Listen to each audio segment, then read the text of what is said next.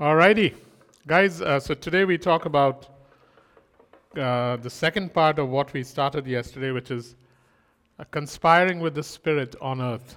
Yesterday we did conspiring with the Spirit in heaven, and um, I strongly suggest you listen to part one if you want to um, uh, grasp and work with part two, because uh, one dives into the other. And if you if you hear part one, part two becomes much easier to work with. So um, today we talk about conspiring with the Spirit on earth. Conspiring with the Spirit on earth. Life in the Spirit, guys, um, requires letting go of a dead life that no longer works. It, only Christians can say this. Life in the Spirit requires that I let go of a dead life that no longer works.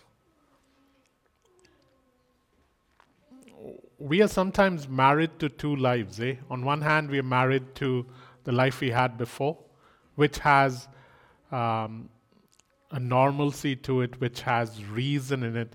And um, reason and normalcy are highly overrated um, because what we're being called to is to let go of a dead life that no longer works until you let go of a dead life that no longer works, you will not fully experience the life of the Spirit.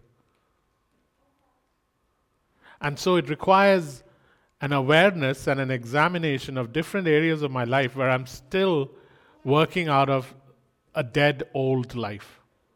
I have to be aware of it, and once I'm aware of it, I can then examine it. And once I examine it, I can make a decision as to whether I want to continue down this road or I don't. And the more I do that, the more I will experience the life of the Spirit, which is a life that the earth at present does not have unless you are born again. And as I begin to go down that road and practice it, I will intuitively begin to think, begin to understand, begin to expect, and begin to work the life of the Holy Spirit on earth. I intuitively begin to think. I begin to grasp. I begin to expect. That is the when we get to the place of expecting things to flow out of the Holy Spirit into you and out of you, that is when you know, ah, shucks, this is almost becoming my default. So examine different areas of your life your marriage, your parenting, your relationship with wealth, your relationship with people, your relationship with God as Father. Examine these and see how much of it is coming out of a dead life that no longer works. It's fascinating when, uh, if I were to make a statement like reason and normalcy talks us out of Holy Spirit encounters, if I were to say reason, and I am saying it, if I were to say reason and normalcy talks us out of spirit encounters, if your mind is thinking, no, but reason and normalcy are important. Are you saying that reason and normalcy should be totally thrown aside? Then we have a struggle. Sometimes our questions betray our struggles. I've been to many places where I say reason is highly overrated when it comes to walking with God. And reason can talk us out of spirit encounters, and there'll always be this question Are you saying that uh, uh common sense and reason are not important? Of course, they're important, but they're nothing in comparison to the life in the spirit.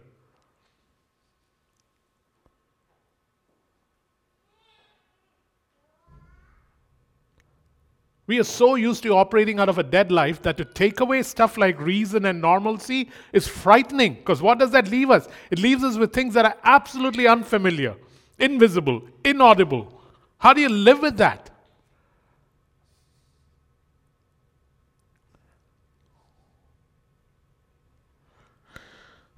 So let me now say it, not if I said it, let me now say it. Reason and normal normality or normalcy can talk us out of spirit encounters.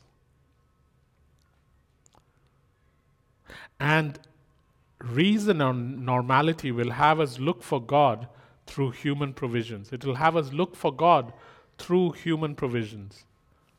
God uses humans to provide us what we need. And I'm not talking about material goods, I'm talking about spiritual things too. God uses humans to provide us things. But it is one thing to look for God through human provision. You look to God, and God can provide through humans. But you don't look for God through human provisions. In the church, in your Christian life, begin to say goodbye to, begin to bury the dead life that no longer works because you are special. You are a species that hasn't existed before. You are meant to experience the life of the Spirit till you intuitively think, grasp, expect, and work like the Holy Spirit here on earth. Conspire with Him. Conspire means to make secret plans to work together. Conspire is to make secret plans to work together with the Holy Spirit so that heaven can happen on earth. To conspire is to make secret plans to work together with Him so that heaven can happen on earth. So conspire with Him. This is His desire. Can I bring heaven back on earth since Christ has created a pathway? Now I'm going to bring heaven on earth, and I'm going to bring it through anybody who aligns himself with me. Or what does that alignment look like? I must align my heart, mind, and my feet. Alignment, you align your heart, you align your mind, and you align your feet. Align heart, mind, and feet with what? With the ways of the Spirit.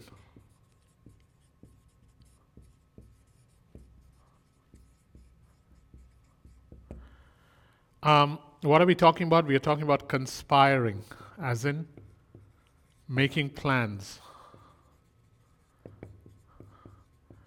secretly towards an end. We are conspiring with the Spirit. Please listen to part one if you want to understand part two better. Conspiring with the Spirit making plans secretly, secretly towards, a, towards an end. But how? By aligning my heart, mind, and feet with the ways of the Spirit in the midst of life. In the midst of life, in the midst of temptations, in the midst of trials. That's where alignment happens. Alignment never happens in a vacuum. Alignment happens because things are misaligned because of the external pressures and internal pressures that bear on something. Something gets misaligned. It is in the midst of trials and temptations and tests that I need to align myself with the ways of the Spirit in the midst of life. In the midst of life. To advantage his friendship that we talked about yesterday. To advantage his friendship. To advantage his friendship. So that his will may be done on earth as it is in heaven.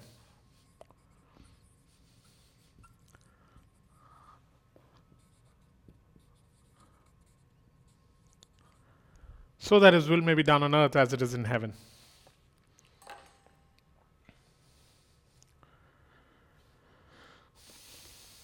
Any questions?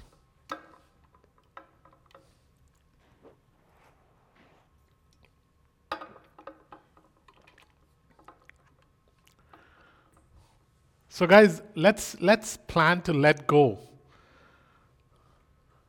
of a dead life that no longer works. Life in the Spirit is letting go of a dead life that no longer works. And as I do, I will experience the life of the Spirit till it becomes my default, till intuitively I begin to think, grasp, expect, and work like Him on earth.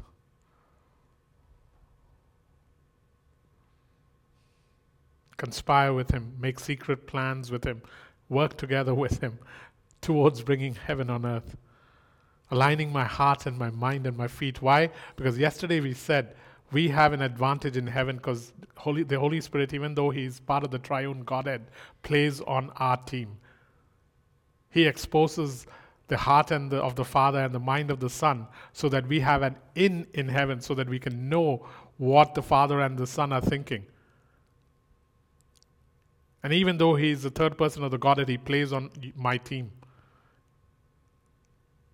He lets me in on things that are happening.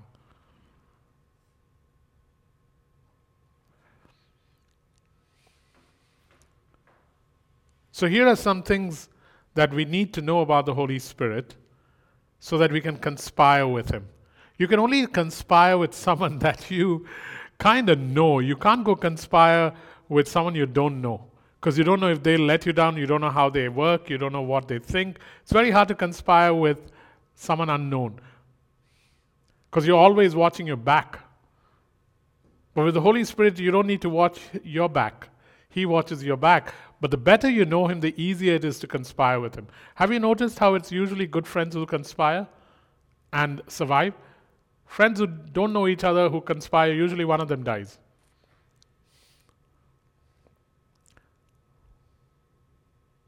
So, here are some essential things about the Holy Spirit that we cannot avoid if you want to conspire with Him. The first thing is that the Holy Spirit is amazingly exuberant. He's very enthusiastic. He's humorous. He is. I mean, don't you think I'm funny? Where do you think that? You don't think so. What? And all this time I was under this false impression that I was a funny guy. Anyways, so let's assume I'm not funny. Uh, but I am. The Spirit is amazingly exuberant. He's very enthusiastic and he's humorous, eh? He is humorous.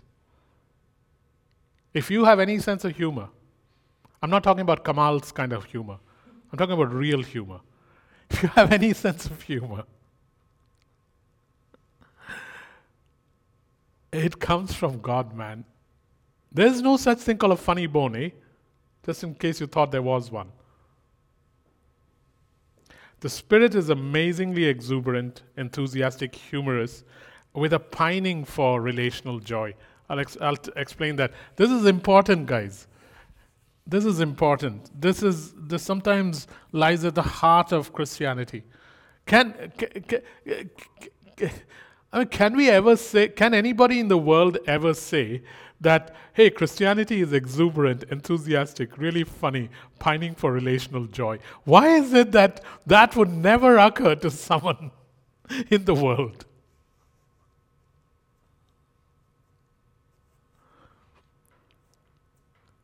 And yet, if I want to conspire with the Spirit, one of the things that I will have to shed from my dead life is this sourness that can um, turn milk into cheese.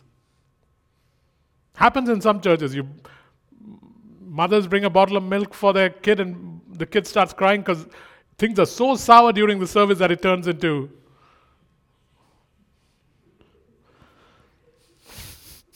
See, I told you God was humorous. The point is this, guys. The Spirit is amazingly exuberant. He is enthusiastic He's humorous. And I, even as I say it, I don't think we actually believe it or don't, uh, don't, don't um, have that as an experience that is normal for us. We may have these occasions when we think like that. But hear me the Holy Spirit, the third person of the Godhead, is amazingly exuberant, is really enthusiastic is humorous and he pines for, as in, he longs for a relationship that is joyful, that is, that is filled with joy. He longs for, he pines for relational joy, as in uh, friends who go out and laugh and uh, even bike and uh, have their hair uh, flowing in the wind, kind of thing.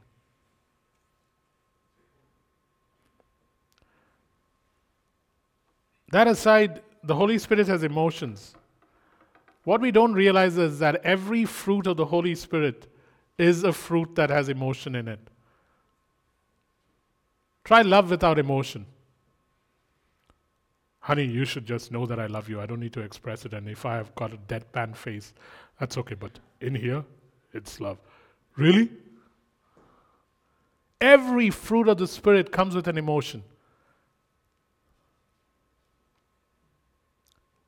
Take love, has emotion. Compassion, I just am super compassionate, so listen, I want to do something for you. Huh? Peace. Peace has emotion in it. My God, man, peace has so much emotion in it. Children feel it, eh? Dogs feel it. Peace has emotion in it. Cats don't.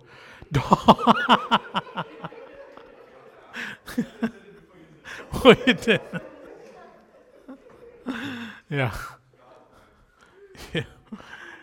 Peace has emotion in it. Goodness, goodness has emotion in it. Man, every time someone is good to me, surprisingly, I'm the one who's moved. Why does goodness move you? Goodness has emotion in it. Patience, patience has emotion in it. I'm not talking about the patience where your brow is wrinkled as you wait for someone to finish what they're doing. I'm talking about the kind of patience that makes you think you've got all the time in the world. Like I have with the tech crew here. Or the music team. I mean, turning up two minutes before the service. Grace. Grace has emotions in it. Grace has emotions in it. Gracious. You can imagine why Israel would breathe a sigh of relief when they would hear the Aaronic blessing. The Lord be gracious unto you. Whew. Grace has emotions in it. Mercy, mercy is so packed with emotion. It comes from a Hebrew word called rehem, which is the same feeling that a mother has towards a child.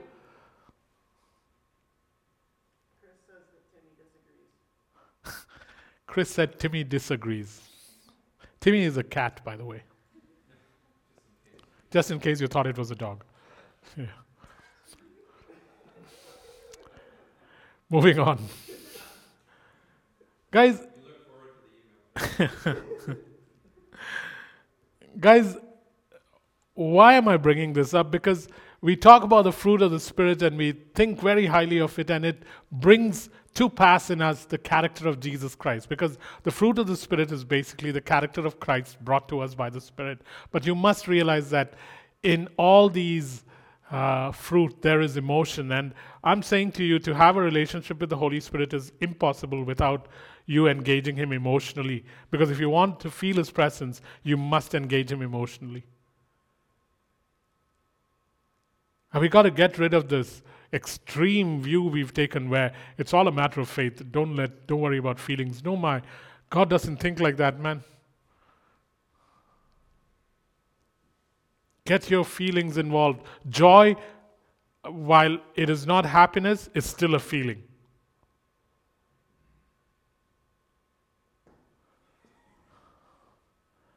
It is still a feeling.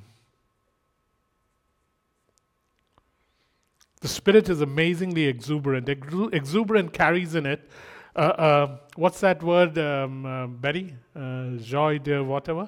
Pardon? Yeah, joie de So it's it's J O I D E V I V R E, however you pronounce it. It's that word. So, uh, I mean, I could hardly pronounce it without a mask, and now that people are saying it with a mask on, I can't hear it at all. But it's something like that. And basically, it's French for exuberant, a, a, a, a panache for life. That's how the Holy Spirit is. My God, man, we can't be anything less. It's just a wrong representation of Christ. Sure, he was a man of sorrows, but it doesn't mean that he didn't smile. He, it means that he was accustomed to suffering. He was accustomed to sorrow. He knew how to reach out to those that are sorrowing. Conspiring with the Spirit on earth, these are requisites.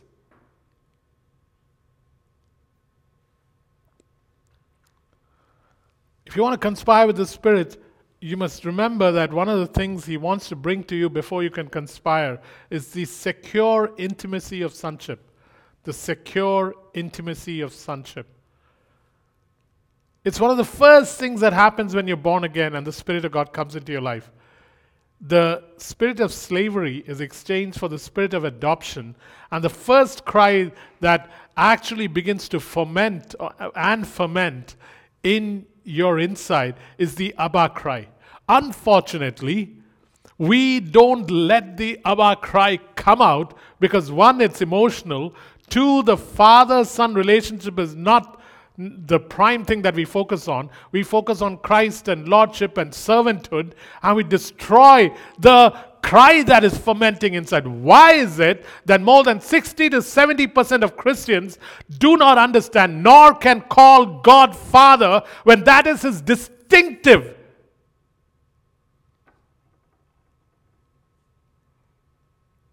To conspire with him The first thing he wants me to step into is the secure intimacy of sonship. The secure intimacy of sonship.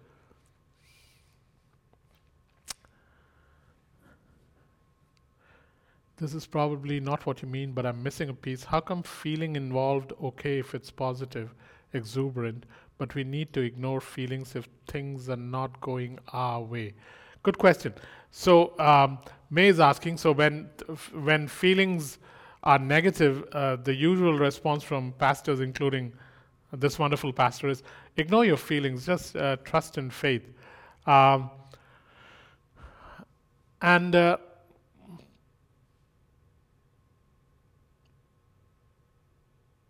don't deny your feelings, but sometimes some feelings must be ignored while you stand in faith. Yes. It's just the nature of faith. The nature of faith is hey, I know how you feel right now, but why don't you move from how you're feeling to the truth using words? And those words will bring you into a place that God wants you to, and you will feel a different set of feelings. So, the fig tree is not blossoming, there are no cattle in the stall. The olive tree has cast its fruit, and I'm f- feeling completely not depressed about any of it because I'm not a farmer. But if I was, I'd feel very sad.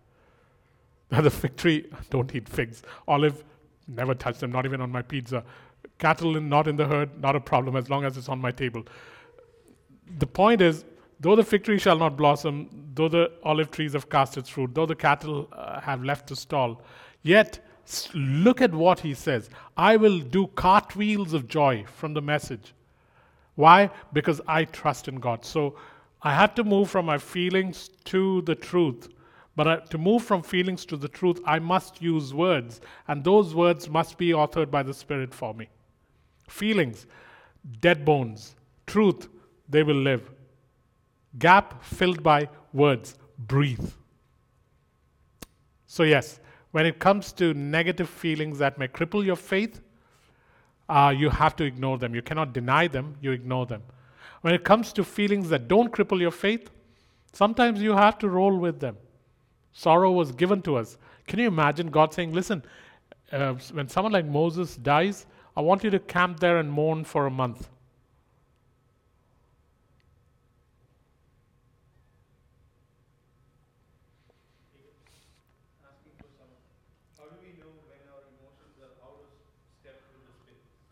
Um, another question is how do we know when our emotions are out of step with the Spirit? Um, the way I know my emotions are out of step with the Spirit is when I see where my emotions are leading me to. Both positive and negative feelings. I, I, I know when they are out of sync with the Spirit and not aligned with the Spirit, when I suddenly realize where they are leading me to where I can get so excited that I'm on a roll uh, and I just no longer am listening to what the Spirit of God is saying, but I'm listening to how things have worked out the last time so I can go through this time. Where I can have a lot of money and I suddenly realize God has blessed me, and now every decision I make is based on the blessing and not based on God.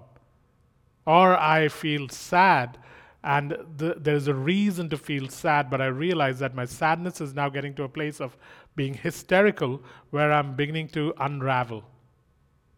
I remember when my dad died, I hadn't cried for a month and a half or something. Um, and then suddenly I started weeping as I was reading the last letter he wrote to me. And I was weeping. It was a good weeping. I was kind of glad I was weeping. And then I realized that I began to kind of enjoy my weeping to the point that it was getting a little out of control. And I remember telling the Lord, Father, this is getting a little hysterical. This is no longer about my dad. This is about me and my crying. So I'd really like to stop now. Could you just help me? And then I stopped and I read the le- rest of the letter later because I knew where I was heading with it. One can enjoy one's weeping and misery too.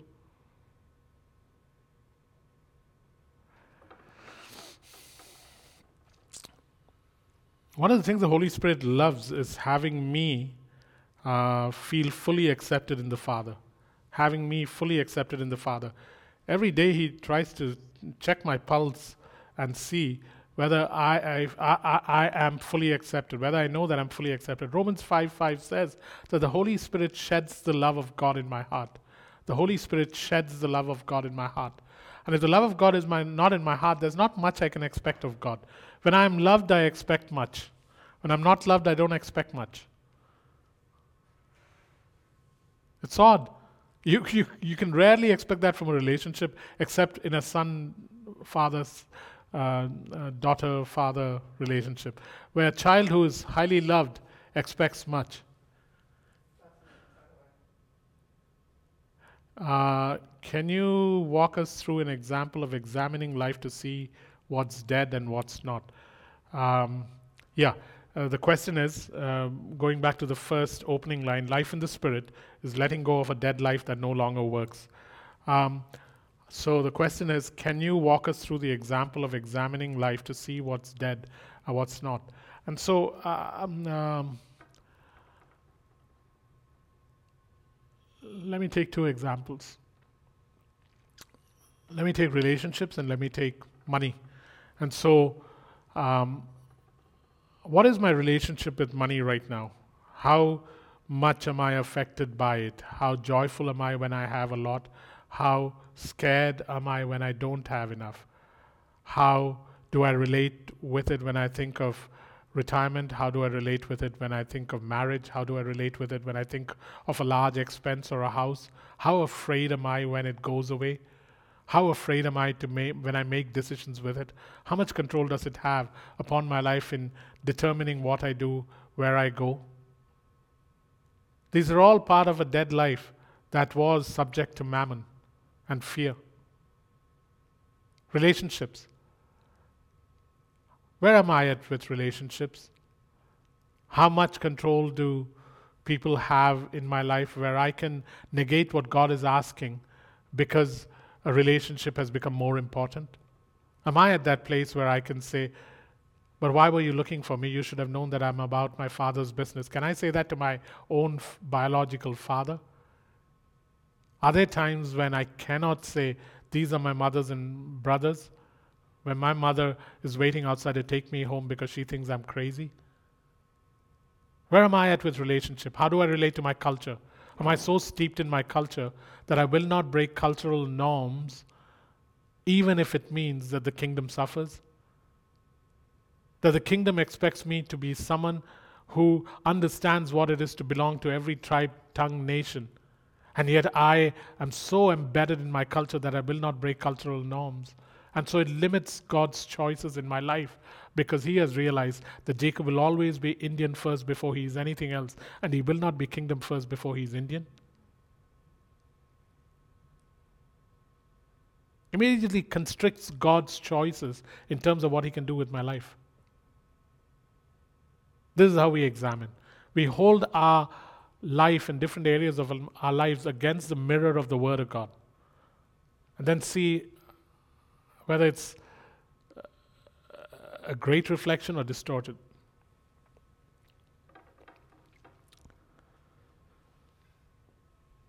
The other thing that the Holy Spirit wants us to know that he says, just look at the look at the way Jesus introduced me to you.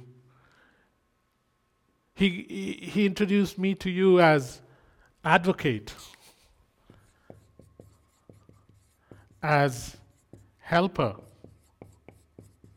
as reliable friend, as um, teacher, as um, guide into truth, as revealer.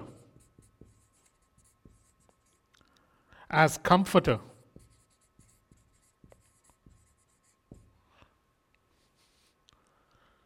He loves his role as intercessor. He says, Look at the ways Jesus introduced me to you. I love these roles that I uh, am. I am your advantage in heaven, so use me so that I can use you, Jacob.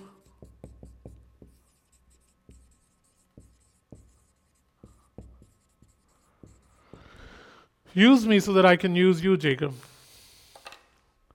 Advo- let me advocate for you. Let me advocate for you here on earth with people. Let me advocate for you in heaven. Let me advocate for you against the enemy when the enemy brings accusations.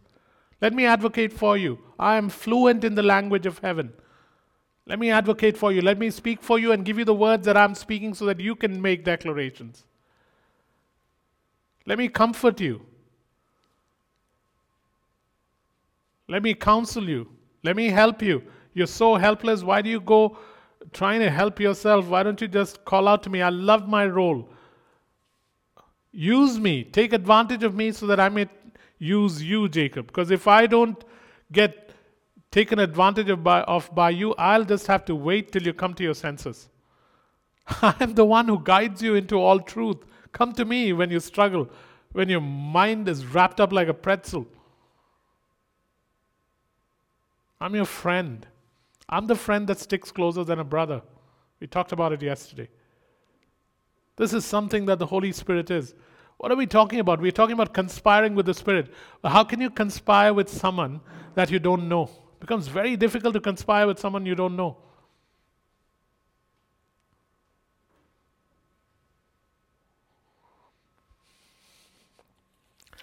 All I'm trying to do right now after having talked about how to conspire with him in heaven, which was brilliant, huh? Um, I just loved yesterday's teaching. It's revolutionized my life.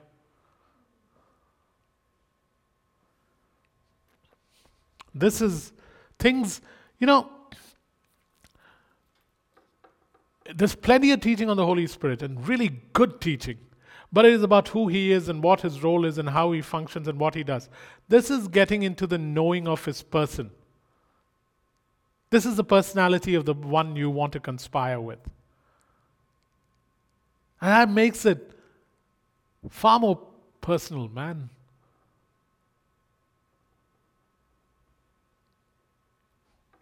Like if you're playing a game of cards, you can't cheat with anybody. You've got to find the right person to cheat with. Because otherwise they'll out you. It doesn't apply with the Holy Spirit in terms of cheating. Even though the image for this message has a card.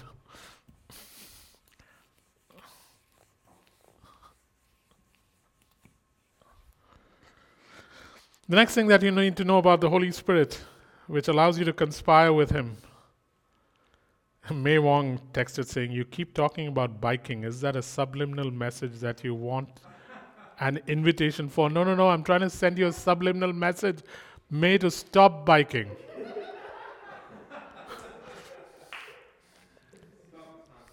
yeah. Alrighty. Um, the next thing about the Holy Spirit that we need to know if we want to conspire with Him is that He is radiantly holy. He's radiantly holy. He's radiantly holy. Not, it is not some kind of subdued holiness. God didn't think, hmm, he's my spirit. What shall I call him? Let's call him holy. No, it, it wasn't like that. It wasn't like an afterthought. Let, let's call anything in heaven holy. No, he is the Holy Spirit because he's radiantly holy. He, he has such a passion for holiness. The strange thing, though, is even though he's radiantly holy, he enjoys enjoys convicting me of sin. Why does he enjoy convicting me of sin? Because he is radiantly holy and he knows that I'm his temple and he knows that I now belong to God and that I do have this um, perhaps um, unreachable desire to be holy like Jesus. And so he enjoys convicting me, saying, Jacob, that you should have done that differently. It's not condemnation, but there is a pointing out. He enjoys convicting me of sin, and then he uh, enjoys comforting me and here comfort means help, uh, comforting me when I struggle with sin. When I struggle with sin. We must get rid of the notion that the Holy Spirit leaves when we are struggling with sin. The Holy Spirit is never as present than when we are struggling with sin. Because uh, in, the past, what has happened, and I've preached this too, unfortunately, is we go with the Old Testament model of um, one of those Psalms where David says, Cast me not away from your presence, O God, take not your Holy Spirit from me. And so the moment we have sinned, we think, ah, the Holy Spirit does not want to be anywhere near me because my temple is contaminated, polluted. Depending on how bad the uh, sin is, you make yourself feel worse and worse and use really big words. But the point is that He loves comforting me when I struggle with sin. He is more present uh, when I'm struggling with sin than when I'm not. Because He wants me to be aware that, listen, I can help you o- over this. Nothing has overtaken you, Jacob, that you can't overcome. And I'm here to just pull you through this. So even though He's radiantly holy, this is how He uh, works. And then He also can lovingly teach me out of sin into righteousness. Lovingly teach me. What a odd sentence. Teach me out of sin into righteousness. As in, whoa, you and I just overcame your desire to do that thing that you know was wrong. Great. Ha, what a relief. You gave in pretty easily, Jacob. But now that you've kind of come out of it, let's teach you to walk in righteousness. You cannot imagine how enthusiastic he is about your life. Because he has seen what God has seen about you, right? He was there when you were created, guys. He was there when you were created. As Jesus spoke and you were formed, born, made, just because God loved. And so you exist. He was there. And so he knows what the final product looked like. He knows how your days are numbered. He knows where you should be today. And so he's very enthusiastic about me today. Very enthusiastic. And once you understand his enthusiasm, you begin to trust him even when you're tired, even when you don't know the way forward, even when you think you've hit a brick wall. You can trust him because you know that someone else's enthusiasm is going to carry you.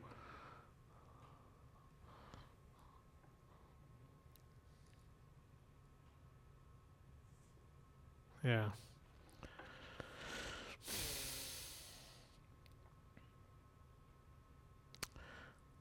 One of the ways you know the Holy Spirit is active within you is when uh, you realize that self control seems to neutral- neutralize desires of your flesh.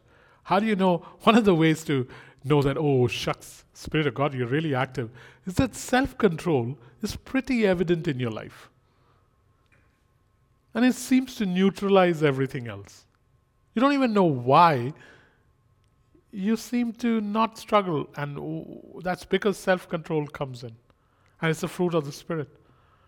One of the first things expressed in your life when He is active is self control. We don't think much of self control, we see it as a restraint. It's not a restraint, it is. Um, it is it is a quality towards um, greater promotion and headway in God. Eh? A man without self control is like a city without walls. Next thing he is, and this is something I so know about him. If there's one or two points that uh, I'm familiar with in these set of points, it is that He's very generous and gracious with His presence. He's very generous and gracious with His presence, with His gifts, with His patience, with His provision, with His anointings. He's so generous and gracious with it. I don't know anybody as generous and gracious as the Holy Spirit. It doesn't take much for Him to be gracious and generous with His presence, with His time. Oh my God, the time He spends the patience he shows, the gifts he gives, the provision he brings. I just marvel sometimes um, walking behind there as worship is happening. And I, and I think to myself, man, that sounds so bad, Holy Spirit. But your presence is so heavy. Man, that was so unplanned. That wasn't how it was supposed to go. But you are so gracious and generous with your presence, with your time, with your patience, with your gifts, with your provision. Guys, if you understand this, you know that it is like turning on a tap. Conspiring with Him is basically taking advantage of someone who's saying, Please, please take advantage of me.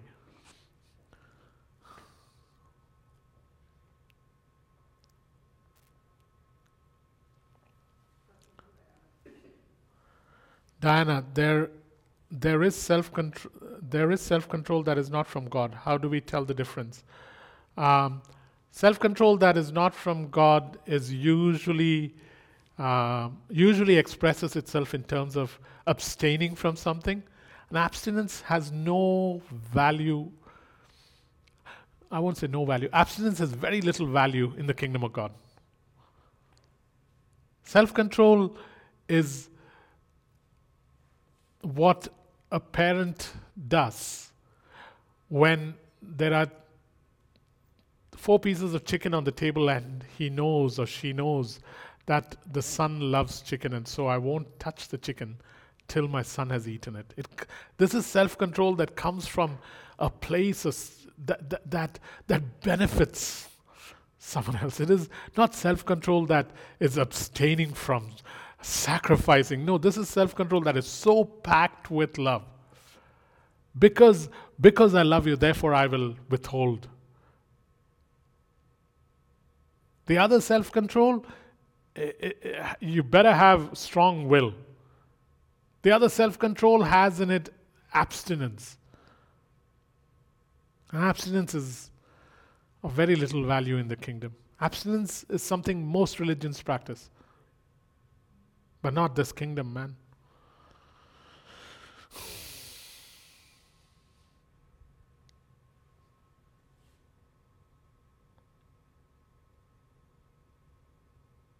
He's very generous, guys.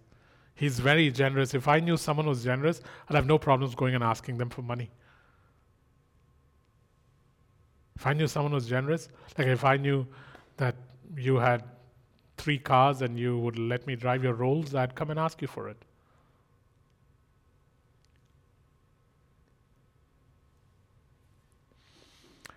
And even though he's generous and we're talking about him almost like a friend, know that he has transcendent majesty.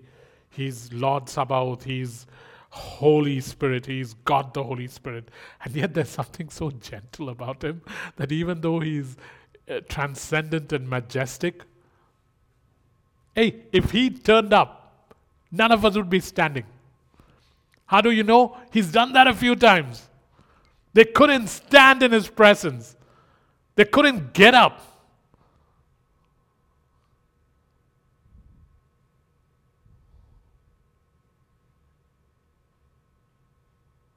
He came as a cloud.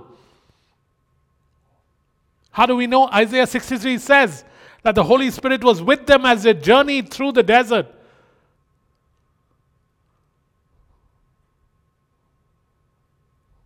So, on one hand, he's transcendent and majestic, and yet there's something so gentle to his presence that it allows me to track with him and grapple with him.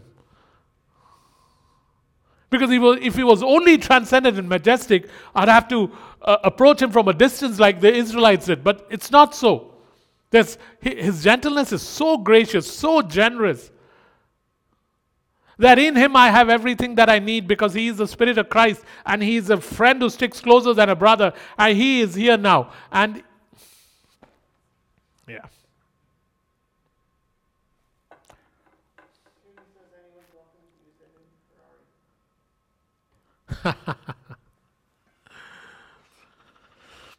He's a powerful warrior, guys. He's a powerful warrior. He's a powerful warrior.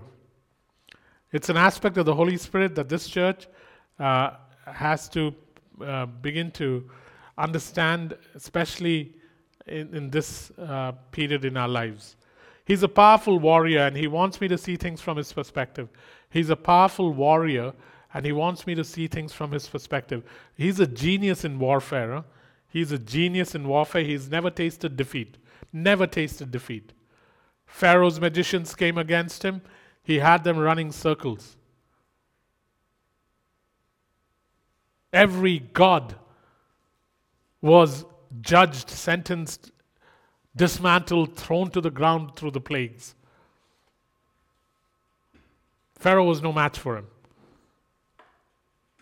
Then you come to uh, Jesus' life, and Jesus very clearly said that if I cast out um, spirits by the finger of God or by the Holy Spirit, then you know that the kingdom of God has come.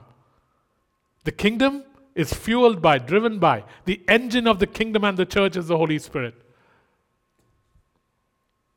Christ is Lord over the church, but the engine of the church, and we'll talk about that at the end, is the Holy Spirit. He dealt with Artemis in Ephesus. She had a reputation all over Asia Minor that began to suffer so much so that commercially it began to cause ruin to those that peddled her.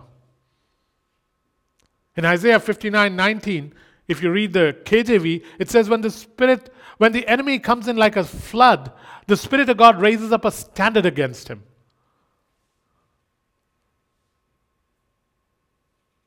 He's a genius in warfare and has never tasted defeat and never will. Learn the preemptive ways of war from the Holy Spirit. I'm, I'm very carefully wording it. Learn the preemptive ways of war from the Spirit. As in, preempt what the enemy is going to do. Because we said that the Holy Spirit is prophetic in nature, he always preempts the enemy's attack. I've seen this in New Zealand, I've seen this in uh, Uttarakhand in India, I've seen this in Indonesia, where before it happens, he preempts what is going to happen. And by the time it comes close to you, you already know how to deal with it, and it is dealt with it in seconds. We did it in Puri.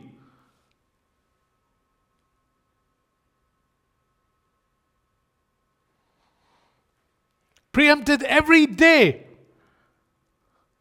Knowing that, ah, so this is what, just now when um, I had to go open the door for someone. I went down, and when I was walking down and I was coming up, I realized that there was a person to uh, the, the, the, uh, that um, the enemy was trying to set a trap up against. And I was coming up the steps, and I say, uh, I was telling the Holy Spirit, "This is just amazing how you show stuff."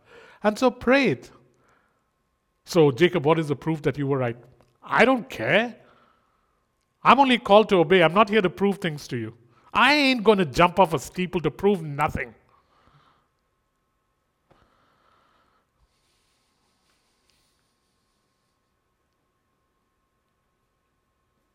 I didn't mean to be arrogant by saying that, eh? Things need to be proven. God, God, God's stuff has to be evidenced. But what I'm trying to say is because so much of this is invisible, inaudible, and super wise and supernatural and super illogical. I can't provide evidence every time. All I know is five hours down the road, 10 hours down the road, two months down the road, you see the proof. Anyways. So, guys, Psalm 144 1. He is the one who trains your hands for war and your fingers for battle. Ephesians 6 17. And now I will use the sword of the Spirit. He, he is such a great person to learn war from.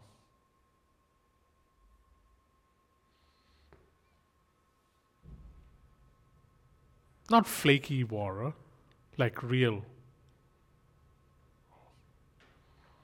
So be consumed with a passion to bring heaven to earth and seek his permission before every battle.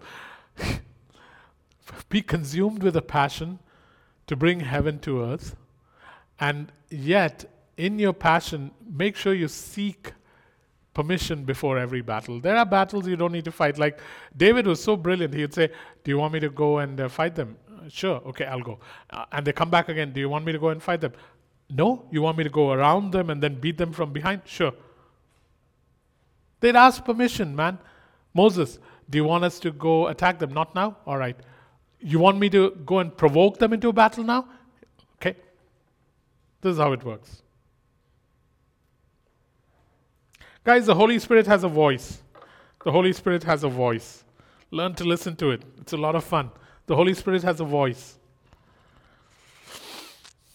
Where does the Bible say that? Revelations 2 7, Revelations 3 6. What does it say? He who has a ear, let him hear what the Spirit is saying to the churches. He has a voice. Churches cannot survive if they don't actively seek and hear his voice. This is not a once in a month event. If the church is a once in a month event or once in a week event, then fine. Just seek his voice that one day or four days a week. But if the church is actually a, a, a, people in whom God dwells, who exist 24 7 for the rest of eternity till the Holy Spirit is removed from the earth, then the church must hear his voice on a daily basis. Let him who has an ear hear what the Spirit is saying to the churches. Sometimes I wonder how did, how did they hear in Acts chapter 13, verse 2? It doesn't even say it was prophesied, they don't say anything, they just said, and then the Holy Spirit said, Set aside for me Paul and Barnabas. So, how was it? How did he say? Was it audible? Was it, what was it? Or was it a prophetic word? But usually it always said when they prophesied. Anyways, not important, but important. Guys, one of the uh, Holy Spirit's favorite words is instead. One of the Holy Spirit's favorite words is instead. and take advantage of it. He loves displacing your deficiency. He loves displacing your deficiency. How do you spell deficiency, Don?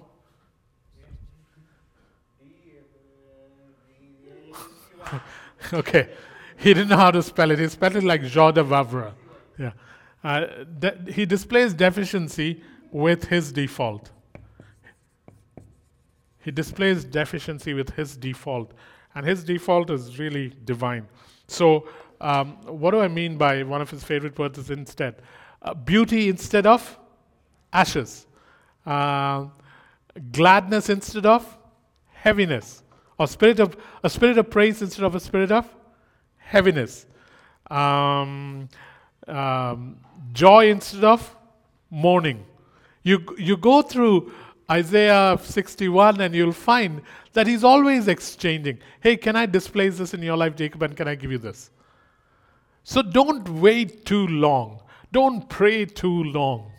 Run to him because he sticks closer than a brother. Remind him Take advantage of him.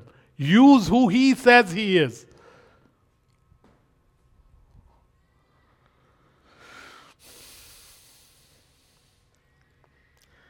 Even when it comes to faith, the Holy Spirit is highly involved in faith. One of the things that the Holy Spirit does is he, when it comes to faith, one of the things he wants me to do is he wants me to occupy the word. He wants me to occupy the word. The Spirit of God causes me to rise up and occupy the word that He has authored. He has authored. He doesn't want me just to believe it. He doesn't want me to just say, I trust it. He doesn't want me to repeat it. He doesn't want me to just declare it. He says, Hey, this is what I authored. This is what I said. Come occupy it. Get into it. Sit in it. You're sick and diseased. Occupy the word. Which word? The one that I wrote in Isaiah 53, verse 4, and in 1 Peter 2, mm, 22. Spirit of God, I don't know those words. You wrote them, you know where they are. Well, go look in the Bible. Look in the Bible. By your stripes I am healed. Occupy it. Go sit in that word.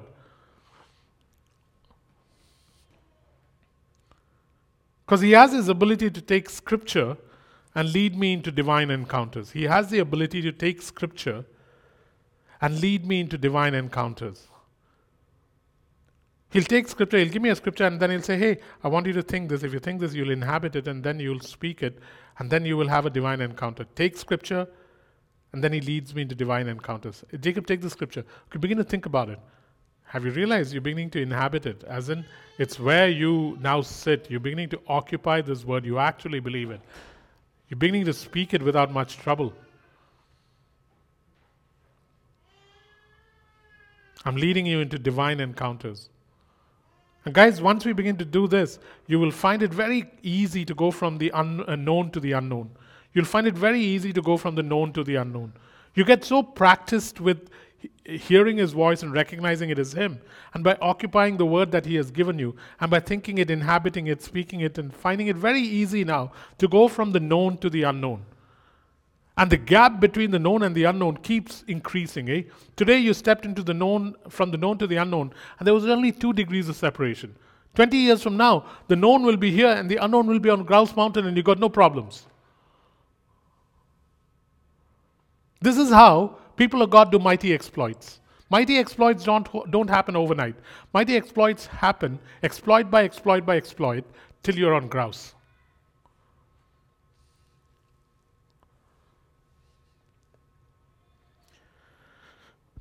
Some of the people in church are thinking, will he finish by 315?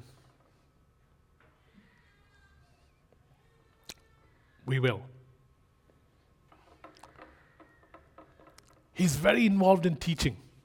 The Holy Spirit is very involved in teaching. Just give me a second. Don't worry, i will come back. Why is she crying? Pardon? Yeah, yeah, it's okay.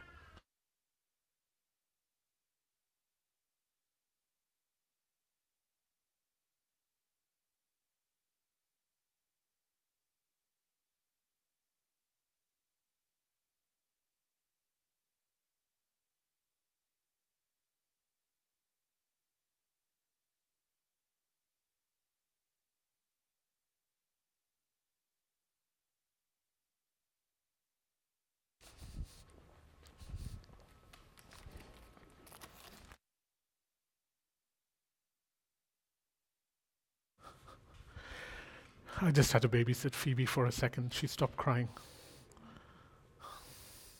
Okay. Sorry, it seems like a not very preachy thing to do. And we were on that point about teaching. Guys, this is such a cool point. Huh? In teaching, one of the things the Holy Spirit wants to do, and th- this is something that you should learn as a teacher and you should learn as a student. Because this is the intent of the Holy Spirit guys, why am I bringing all these up? Because once we know this, we can conspire with him because we know how he works. If you know how someone works, you can conspire with them. You know, that's how hockey players uh, team up well.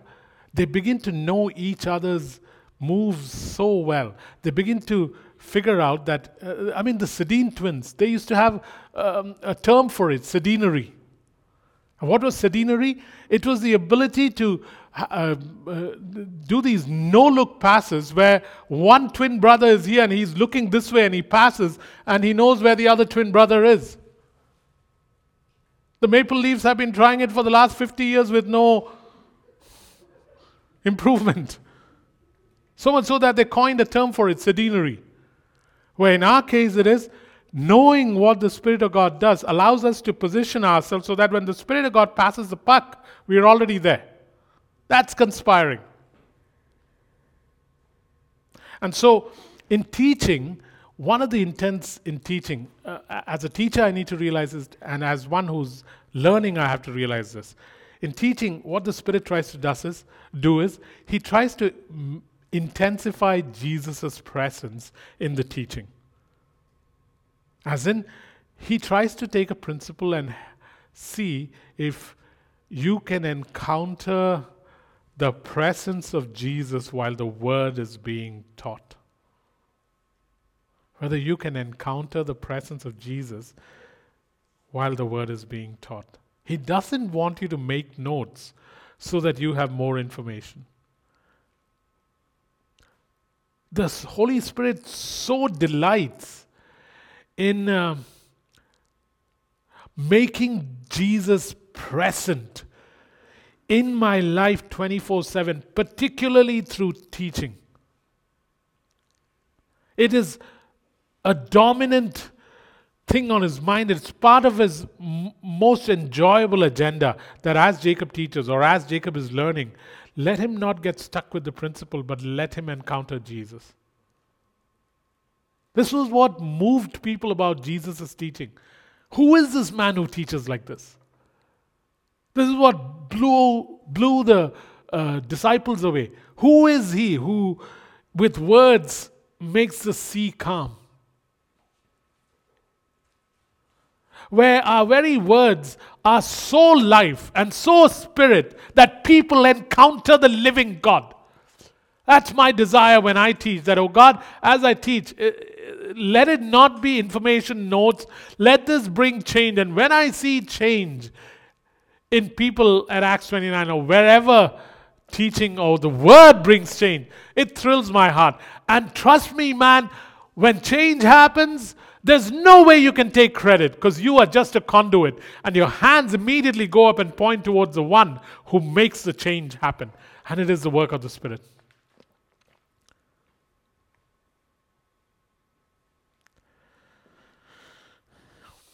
He can be pretty uh, relentless uh, when he wants to teach you something, eh? He can be relentless because he loves to make sure that you become consistent. So he can patiently teach you God's ways and he magnify a certain aspect that you need to get, and he will not move on and will not let you move on till you learn it. Sometimes the reason you are stuck where you're stuck, hear me, hear me. This is a um, um, this is a instructive but prophetic word. The reason you are stuck where you are stuck, even though you have a desire for God, is not because He has left you, because there is sin in your life, because uh, you're not being given an opportunity, you don't have an op- opening. It is not because of that. It is because there is an aspect that God has been trying to work in your life, and uh, for whatever reason, you and I haven't learned it. And so, because of His consistency and because of his relentlessness, he will stay there till you grasp this aspect before he will move on. And if he doesn't move on, you cannot move on. You can try moving on on your own, and not much will happen. You may get applause, but there will be no anointing.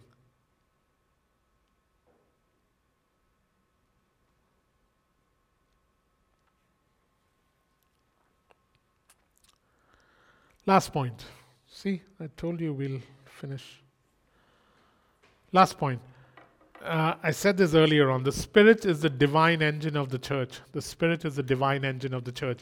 My God, man, if a church doesn't conspire with the Spirit, what will we do? Jesus Christ is Lord over the church. He's the bridegroom, we are the bride. But the Spirit of God is the engine of the church, the divine engine of the church. He makes everything happen.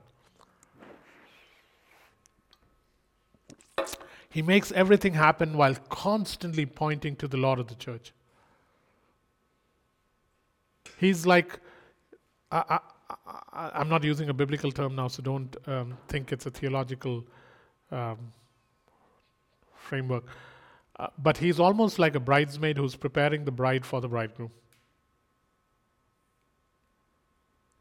And actually, he's the only bridesmaid that can prepare the bride for the bridegroom. Any pastor who tries to dress up the bride for the bridegroom is going to end up messing things up. He's the divine engine of the church. Uh, uh what does he supply the church? he supplies the church boldness. He supplies the church vision. He supplies the church what he wants to do. How does he get it? He searches the mind of God, like we said yesterday. He goes, searches the heart of the Father, searches the mind of Jesus. Then he comes and gives it to us. Why? Because he's our advantage in heaven. He plays on our team, even though he's part of the Godhead. Supplies boldness, supplies vision, supplies God's present plan. He supplies the power to witness. Acts chapter 1, verse 8. He supplies the power to witness. He supplies words that we must speak. Luke chapter 12, verse 12. Do not worry about what you will say. When you are hauled up in front of judges, Pharisees, uh, rulers, authorities, the Holy Spirit will give you the words that you need to say. Do not be afraid. He supplies words. He, uh, Jesus knew this, man. Remember when Jesus went up to the synagogue after he uh, he came back from the temptation, and what does he do? He opens the scroll. what does the scroll say? The Spirit of the Lord has anointed me. Why? to announce, to proclaim, to set captives free, to heal, to recover sight, to deliver. We're talking about the anointing of Isaiah 61 and the anointing of Acts 10:38. The Holy Spirit upon Jesus so that he can set free those that were harassed by the devil and go around doing good.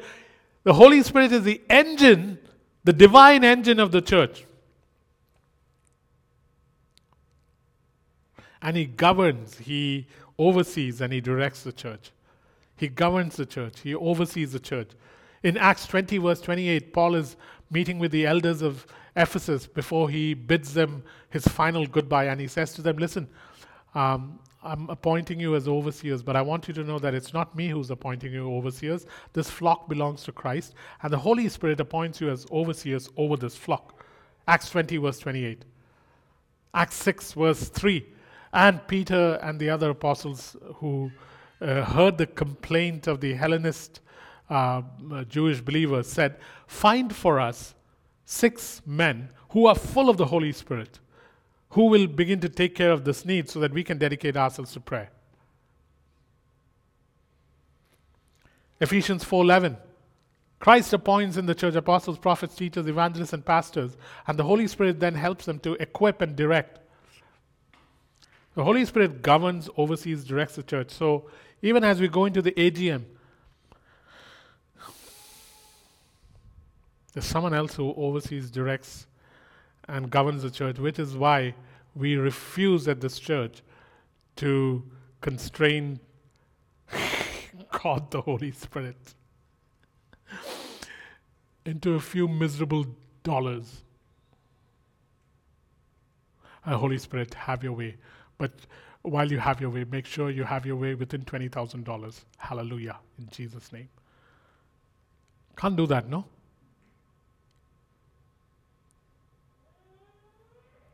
And wherever the Holy Spirit, see, the thing is, the Spirit of God thrives in the arrangement of God. What do I mean by that? Christ said, The Father is my head. The Holy Spirit said, I have come to glorify Jesus. And yet they are co equal. One is not greater than the other.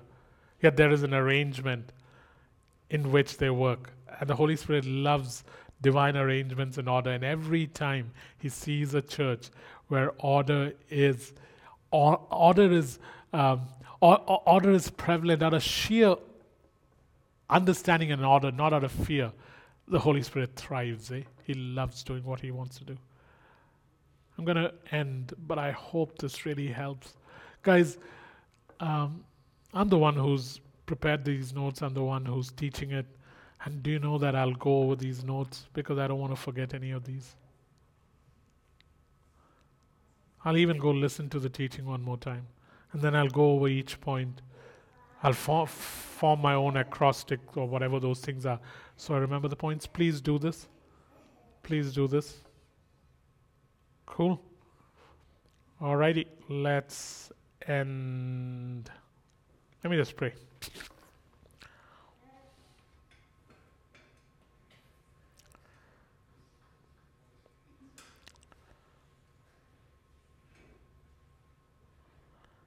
Spirit of God, we've spent the last two teachings just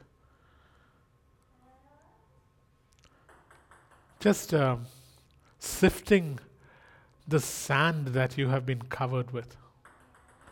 Theological sand, teachings, uh, teaching sand, theological sand, limited experience sand, denominational stand, sand, uh, what our parents taught us, what our uh, pastors taught us, sand, preconceived sand. And we are sifting it gently, like archaeologists do. Only you are not old. You are not fossilized. You are more modern, relevant, recent than any of us. Everlasting to everlasting, unbound by time. You're just amazing, Spirit of God. You are transcendent. You uh, are presently in charge of the ever expanding universe. You uh, fill the earth, and the earth is the way it is only because of you. If you withdraw, this place would collapse. You are the goodness of God in our midst. You are the presence of the Father and the Son. You are here.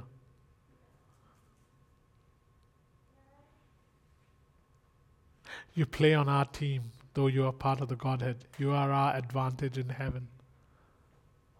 And so we've sifted the sand away to have a better look at you. And now it's one thing to look at you and it's another thing to walk with you. I think Emily said that earlier. You stretched out your hand, but now it's time to hold your hand and walk. So I come to grasp, we come to grasp your hand and begin to experience the life of the Spirit, bidding adieu to a life that is dead, conspiring with you. Allow it, Holy Spirit. You started it. So I don't even need to really plead. This is your desire or most exuberant, enthusiastic, relationally joyful. I don't like saying funny, but I'll say humorous, Holy Spirit. And yet, if this is who you are, this is who Jesus and the Father is too. It'll be so, f- there'll be so much laughter in heaven. I think that'll be the greatest shocker for most born again believers. Oh, shucks, I didn't know you were this funny.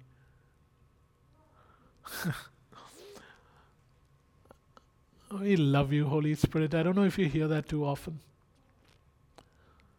You made everything so real. You made Jesus and the Father real. You made Christian life real. Every morning to wake up thinking there is more. You're the one. You're the one. You're the one.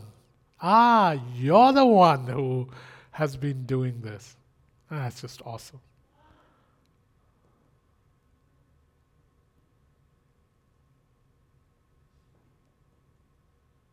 You know, Holy Spirit, when we sing that song, uh, Holy Spirit, you're welcome here, the first verse, we never sing to you. We are always singing to the Father or the Son. You don't have a problem with that.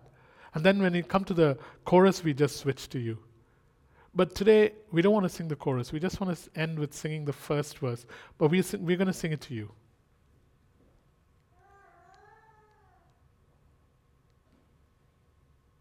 Just the first verse to you. That's how we land. There's nothing worth more that could ever come come close. Okay. There's nothing. So we are singing this to you, Holy Spirit. Yeah? Okay. So he, please hear as we sing. There's nothing worth more that could ever. I don't know why they said that could. Who could ever come close? Sorry, this is the last time I'll inter- interrupt. Um, there's nothing worth more that could ever come close. Nothing can compare. You're our living. Your presence, Lord. I've tasted and seen the sweetest of loves where my heart becomes free and my shame is undone. In your presence, Lord. One more time. There's nothing worth more that could ever come close. No one can compare. You're our living hope.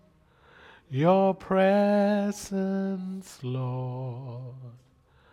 I've tasted and seen of the sweetest of loves, where my heart becomes free and my shame is undone. One more time, I've tasted and seen.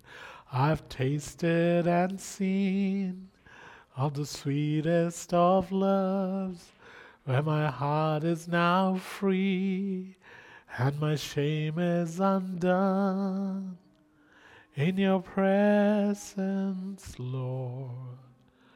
Let me become more aware of your presence. Let me experience the glory of your goodness. Let me become more aware of your presence. Let me experience the glory of your goodness. Happy AGM, guys. Be nice to your pastor.